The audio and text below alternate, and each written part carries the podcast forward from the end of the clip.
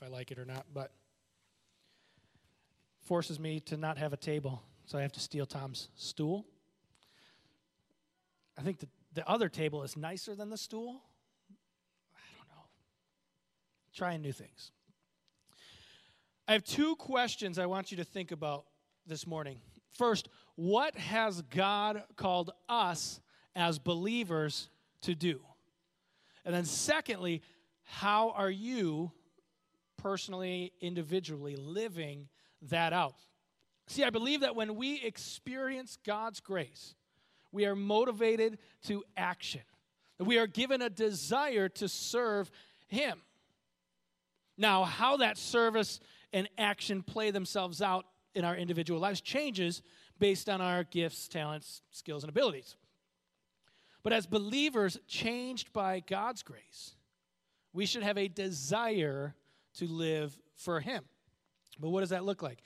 Uh, if you don't have that desire to serve and act on His behalf, I think there's a bigger and much more serious question that you have to ask Have you truly experienced God's grace?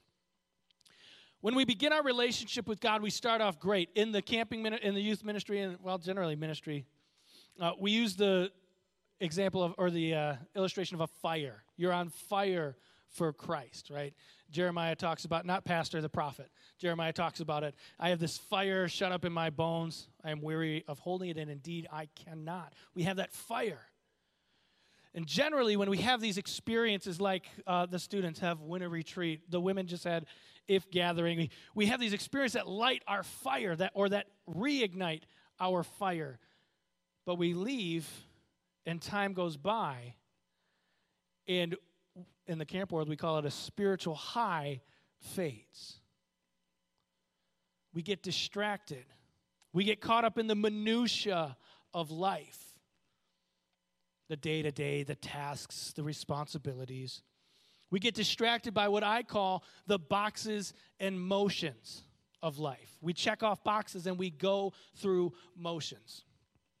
We have jobs, we have families, we have organizations we serve, mouths to feed, projects to complete. And somewhere amidst all of that, we have our faith. As believers, we aren't supposed to start with the boxes and motions. We're supposed to start with our faith. Because those, like the boxes and motions aren't bad things in and of themselves, but they become bad things when we elevate them to the place of God. The way we evaluate this, whether everything is we're doing boxes and motions as number one, or if God is truly our number one priority, is by answering the following question Is your faith the filter through which you interact with the world?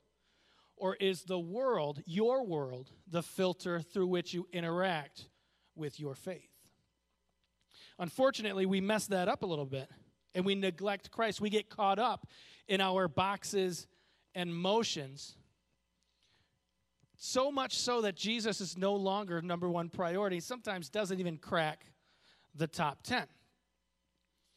But you're not the only person to shuffle your priorities. I do this too, but we are not the only people of God, children of God, who have shuffled our priorities in light of some inconvenience, some busyness, some chaos.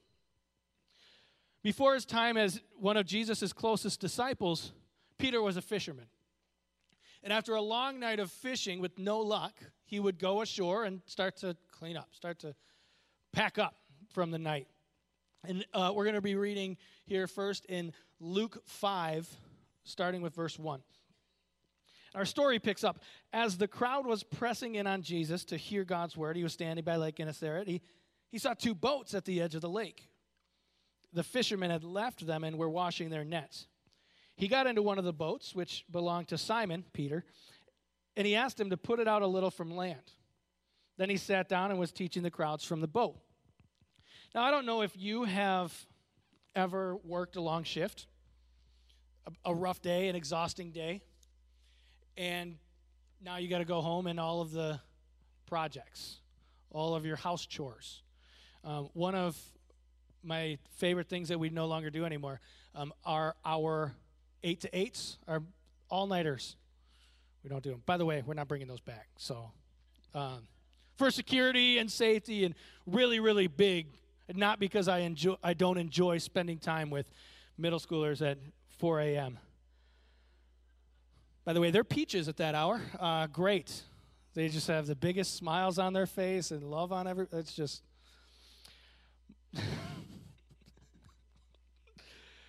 Watch, I'm going to be told I have to do an all nighter now. Jeremiah's not here, which means if that happens, it's one of your guys' fault. And now, so one of my least favorite things about those is not the 4 a.m. middle school or fighting. Um, it's actually, it was actually the the parent who thought it was an eight to nine event, uh, and having to sit there for an hour after 12, still having my expectation was eight and I'm out, maybe 8:15. Or the the dad who had woken up a couple hours earlier, had a couple cups of coffee, and wanted to talk to me about everything. Eight o'clock, guy. Come on. No, sometimes we get exhausted, and the last thing we want to do is our workday to extend. A lot of you, y'all know what I'm talking about. I have a feeling that's where Peter was right here. Just a, a whole night of not catching any fish. Bad day at the office. Now this teacher comes up and says, Hey, I'm going to teach from your boat. When he had finished speaking, he said to Simon, Put out into deep water and let down your nets for a catch. All right, so using the boat to teach from is one thing. Just got done with a long day of fishing. He, just, he was cleaning his nets, so he's already like done for the day. Like, nets are clean, packed up, ready to. Oh, now you want me to go do what I just did for hours? No luck, no success. Awesome. Got to imagine Peter had a great attitude with this. Master, Simon replied, We've worked hard all night long and caught nothing. Maybe he didn't have a good attitude about it. But if you say so, I'll let down the nets. When they did this, they caught a great number of fish and their nets began to tear. So they signaled to their partners in the other boat to come and help them. They came and filled both boats so full that they began to sink. When Simon Peter saw this, he fell at Jesus' knees and said, Go away from me, because I am a sinful man. Oh, go away from me, for I am a sinful man, Lord. For he and all those with him were amazed at the catch of fish that they had taken. And so were James and John, Zebedee's sons, who were Simon's partners. Don't be afraid, Jesus told Simon. From now on, you will be catching people, you will be fishers of men. Then they brought the boats to land, left everything, and followed him. Go away from me, for I am a sinful man, Lord, Peter says while he's on his face. Peter encounters Jesus, and instead of Jesus casting him aside because Peter was, in fact, a sinful man, Jesus gave him a mission Follow me and you will fish for people. You will catch people. And he did. He left. He left his career as a fisherman, and he would spend the next few years walking alongside Jesus, watching him teach and preach, watching him perform miracles, do incredible things. He would see the numbers of followers increase greatly. And periodically, from time to time, Jesus would talk just to the disciples, and he'd hint at his impending death. But when he would make those pointed statements about, yeah, I'm going to be, I'm going to die, there's going to be a time I'm not with you, Peter would have none of it. And in one of these conversations, Peter boldly tells Christ that although the rest of the disciples may flee, they may scatter, they may run, I will never run from you, Lord. See, pride's an interesting monster because where pride is, humility is soon to follow. Because in that same conversation, Jesus would predict, would tell Peter, Peter, you're going to deny me three times before the rooster crows today. Digging his grave a little bit deeper, he digs his heels in and he says, No, Lord. I would die. I would rather go to jail than deny you. I'm not going to do it. But Jesus would be taken into custody, and the disciples would, man, they would, they were in disarray. They were scattered. They were scared. They didn't know what to do. Not wanting to draw any unnecessary attention to himself, particularly negative attention that Jesus was receiving at this time, Peter did the exact thing that he vowed he wouldn't. That very night, three different people would ask him, Hey, do you know Jesus? Hey, you're one of those guys, right? You're from there, so you're with him. And every time, Peter did the exact no, I don't know that man. After the third time, it actually says, as he was speaking, as he was denying Christ, the rooster crows. I was going to do the sound, but spared all of you my rooster impression. You're welcome. and the second the rooster crowed, he went outside and wept. Zero in on this because sometimes we read stories like this in the Bible and say, oh, it doesn't apply to me. Oh, I, that's from that time. Oh, it's different culture. I've never said, I don't know that man, so I've never denied Christ. But you have, and you do, because I have and I do. See, we may not outright say, I don't know Jesus, but we certainly live like it sometimes. Because we get too busy for Jesus. We say, oh, I'll get to it later, I'll read tonight. Maybe next week. I'll go to, oh, I'll skip group tonight. I'll go next week. Skip church. I'll go next week. I have other responsibilities right now. Jesus is in the way of what I want right now. I can't commit to that, it's inconvenient. It's in the way of my job, getting in the way of my hobbies, or getting in the way of my relationship, my family. Instead of outright denying Jesus, we often shift our priorities, reprioritize the boxes and motions of our life over the things of God. We get busy and pressure gets applied.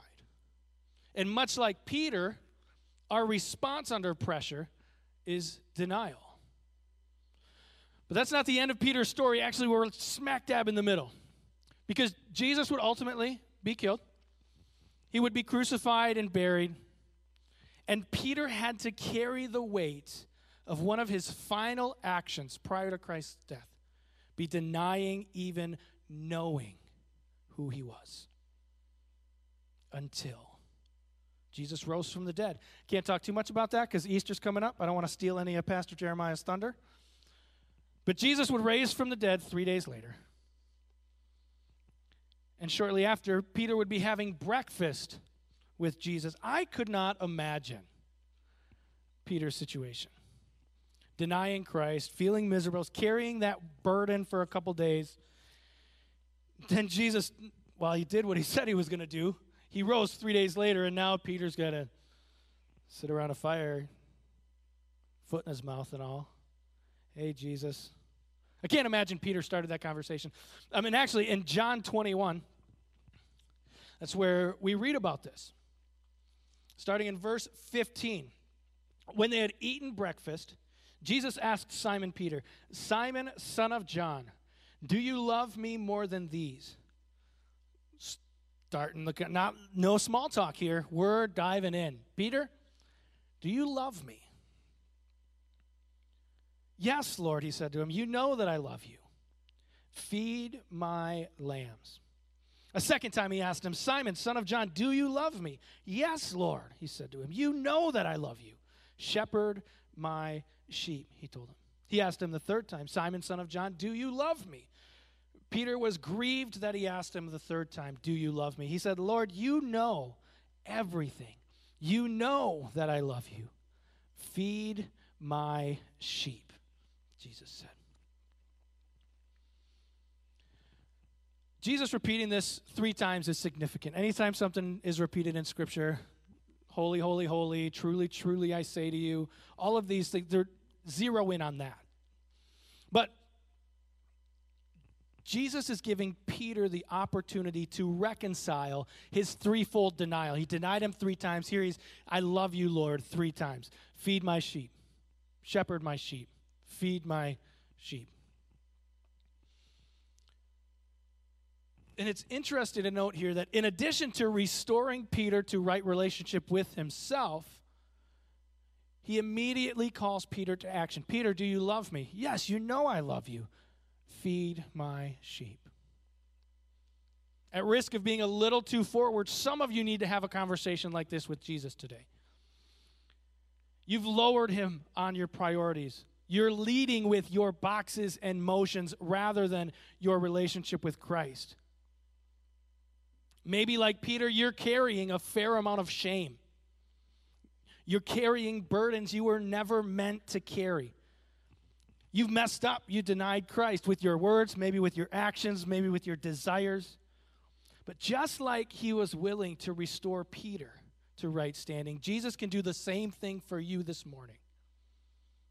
Don't leave this room this building without having that conversation because he will forgive you and he will restore you.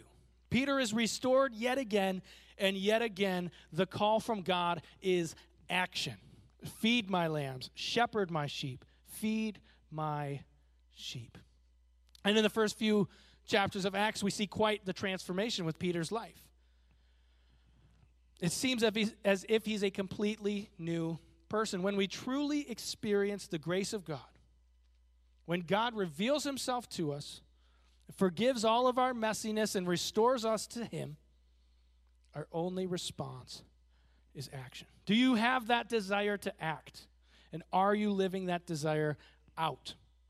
To evaluate that, we're going to look at what I call the umbrella of personal ministry. Uh, if you were in my discipleship class last fall, you may remember this concept, but it's also printed on the back of your bulletin um, as well. Everything we do to further God's kingdom or to live out this desire for action falls under what I call the umbrella of personal ministry. And I break it down into four categories. First is personal spiritual growth. That's everything you're doing to grow personally church attendance, discipleship communities, prayer, reading scripture, all of that. The second is evangelism. And in this context, I say anytime you actively share your faith, it's evangelism. You engage in evangelism. Now, there's such a thing as lifestyle evangelism. Um, if I just, I'm just gonna, I'm going to church, I'm doing my thing, I'm at work, I am a good person, I'm living a moral lifestyle, so people will know I'm a Christian by the way I live. Now, that's okay, but there's more to evangelism than simply a moral lifestyle. Um, and then finally, the other two categories, we'll get to that some other time. But the other two categories are a couple different types of discipleship um, that I think we're called to engage in. But first, I want to go back to Scripture um, and what the Bible says about discipleship. Matthew 28, you've heard me talk about this, but it's the Great Commission. Um, and it's on the screen, I believe. Maybe not. But Matthew 28, starting in verse 16, the 11 disciples traveled to Galilee, to the mountain where Jesus had directed them. When they saw him, they worshiped, but some doubted. Jesus came near and said to them, All authority has been given to me on earth, in heaven and on earth. Go therefore and make disciples of all nations, baptizing them in the name of the Father and of the Son and of the Holy Spirit, teaching them to observe everything I have commanded you. And remember, I am with you always to the end of the age. Jesus said, Go and make disciples. Baptize them in the name of the Father, and Son, and the Holy Spirit. Teach them to obey or observe my commands. And I'm with you always. Based on this command, as well as the, the model throughout all of Scripture, the call to make disciples extends further than a moral lifestyle or volunteering in your church. It's bigger than that. Both great things living well, serving your church, great stuff. And they're a part of discipleship, but not completely. Back to the umbrella. I referenced, referenced two types of discipleship micro discipleship and macro discipleship. Micro is the hard one because it requires the most work and the most vulnerability. And we don't like being vulnerable, we don't like getting to the nitty gritty of life. You do you, I'll do me, stay out of my circle, and we'll be fine. But micro discipleship is an intentional relationship seeking to grow and help someone else grow toward God.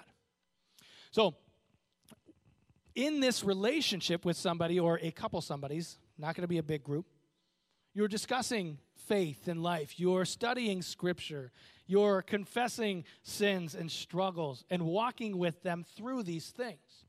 Generally, you're only working with one to two people here. Uh, most often, studying scripture together, confessing sin, all of those things. Micro discipleship. Some examples in scripture of micro discipleship I think of um, Samuel and David. I think of David and Jonathan, or David and Nathan. I think of Jesus' relationships with James, John, and Peter.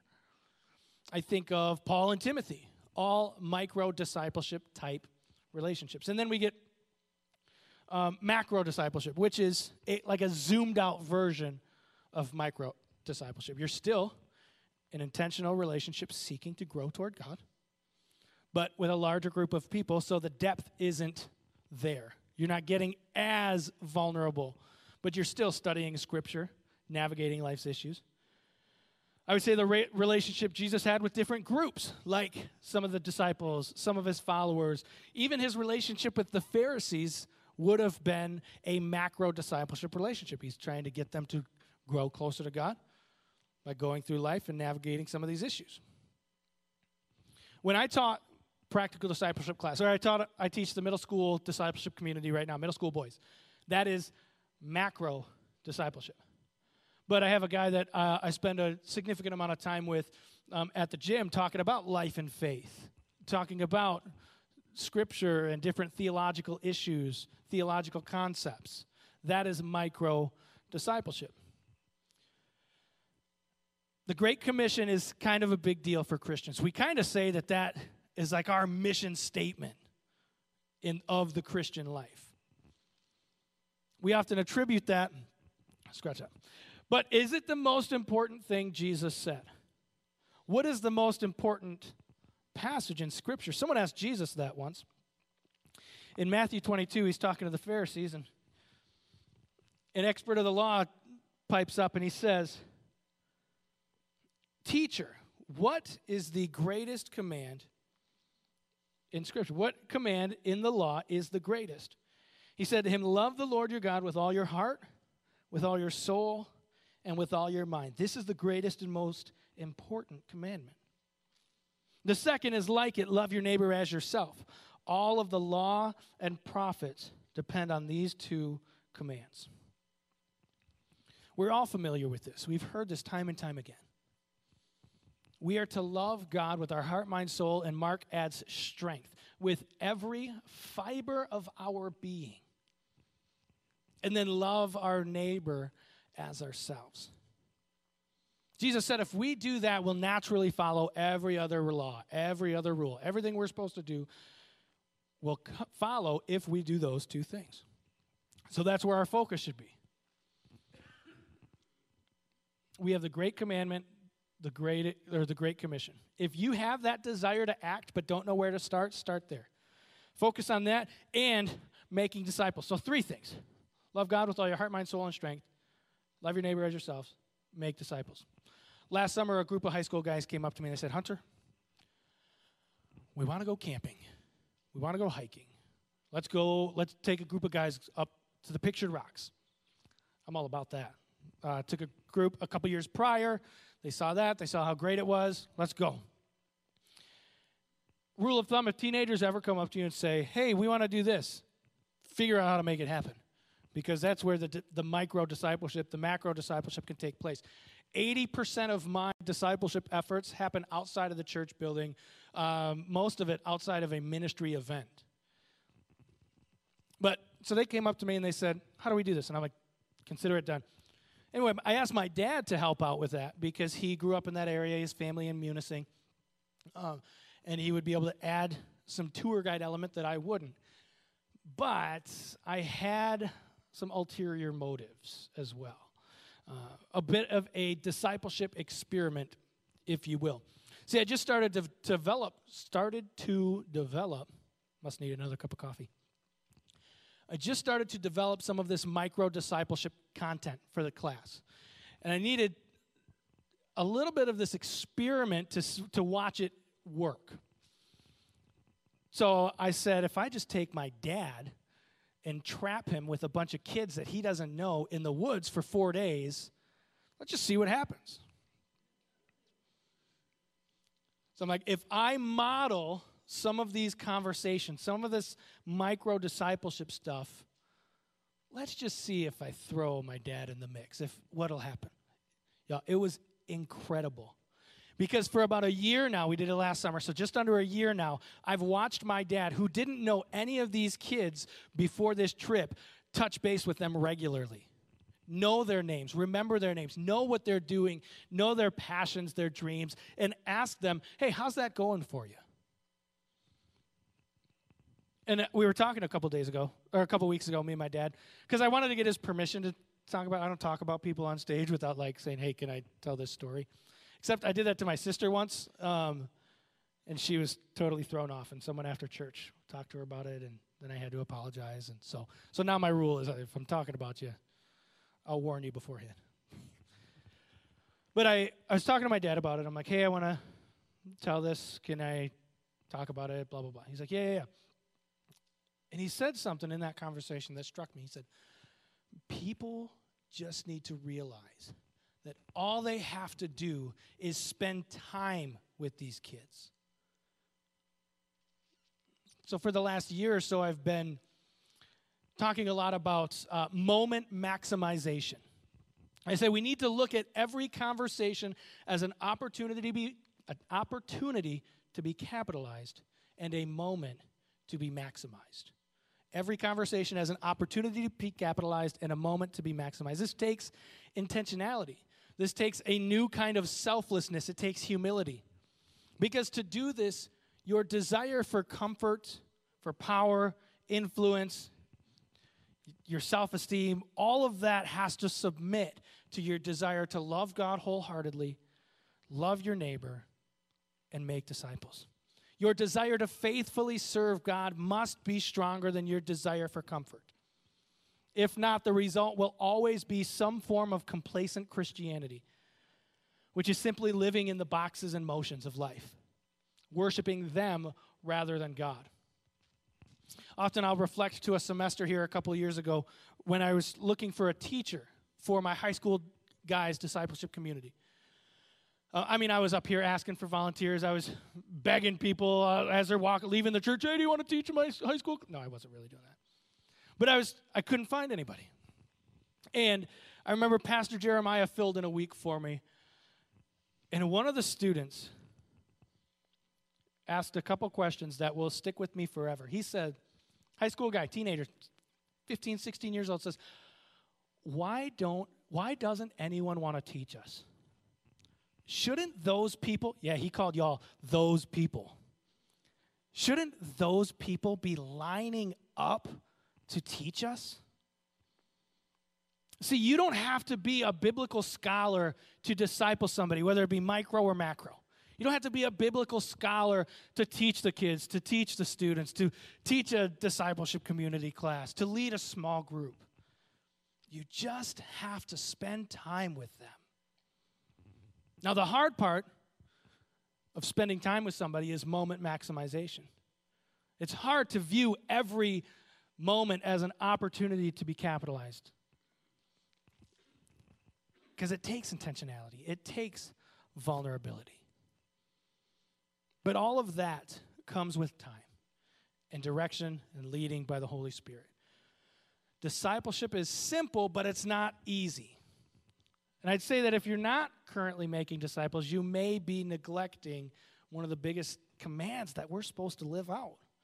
But you don't have to stay there. See, I believe that God has not only placed people in your life for you to disciple, but He has also equipped you to do just that. You can make disciples. And if you want to know what that, like, I'd love to just sit down and have a conversation with you. I love coffee. Let's go grab coffee and talk about what it would look like for you to make disciples. I'm going to close with one final story. When I started working at Cran-Hill Ranch, I was the program intern. Um, so the program director kind of sets all of the summer camp stuff up and the winter retreats and creates that plan. But I remember early on in a conversation, having a conversation with the program director, early on in the internship, having a conversation. And he asked me this. He said, Why camping ministry? Why do you want to do this with your life? Like, I'm going to give him the best answer ever. So I said, Well, I love spending time with campers, and I love watching them experience and grow closer to God. He says, Well, I don't know if camping ministry is for you. Like, what? That was the greatest answer to that question ever. He said, I don't spend very much time with the campers. As a matter of fact, during the summer camp week, my, the least amount of my time is spent with campers. Most of my time is spent with the counselors, with the college students that are coming and serving at camp, and in the office, building the program and working out all the detail stuff for next week.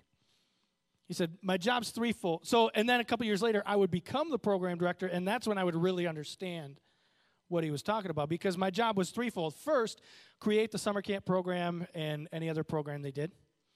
Second, hire, train, and develop staff to run that program. And third, create the systems and structures so that they can run the program as effectively as possible. And my role today is quite similar because my job is to create the systems and structures and equip my team and my church to engage in youth ministry, to make disciples of the next generation. It's not my job solely to do this, it's my job to equip people, our church, the BCC family, to do this. Now, I still do that. I still make disciples and I'm still. But I like to call that creating systems and equipping people culture curating. I like little buzz phrases like that, it helps me remember them. But I call that culture curation. Yes, I disciple teens, but more importantly, I create the systems and structures so that you can as well. At the beginning of our time together, I asked two questions. First, what has God called us as believers to do? And second, how are you living that out? I think the answer to both of these can be found in the scriptures we, we read today. First, love God wholeheartedly, every fiber of your being. Second, love your neighbor as yourself. And third, make disciples. Like Peter, sometimes we slip up. Sometimes we allow the boxes and motions to push us away from Christ. But I want you to know today that you are never too far gone. You're never too focused on other things to be brought back. And you are never too distant for Christ to restore you. And as far as discipleship goes, if you're a parent, you got little mini disciples under your roof. Maybe they're not so many. Maybe it's a sibling, a spouse, a coworker, a peer, a colleague, a teenager in church. But if you aren't intentionally making disciples, you may need to evaluate this desire to act and your own relationship with God and go from there. But all of this starts where Peter started on his face, acknowledging that we're sinful people. And when we acknowledge and repent, he's quick to cover us in his grace. He's quick to forgive, He's quick to restore. When we truly experience the grace of God, when God reveals Himself to us, forgives us, and restores us, our only response is action. Let's pray. God, you are a God of restoration. You are a God who calls and equips. And you are a God who will direct our steps. But our first step needs to be to drop on our face and handle our business with you. So, Lord, if today we have some business to handle, some conversations around the fire to have, I pray that we have those conversations before we leave. Because you are a gracious God, and you are quick to forgive, you are slow to anger. So, help us leave this place with a desire to act, a desire to serve, a desire to love you wholeheartedly, love our neighbor, and make disciples. Thank you that you equip us to do those things. Thank you for who you are. We ask all these things in Jesus' name. All right, church, we love you. Go under the grace of God with peace. And amen.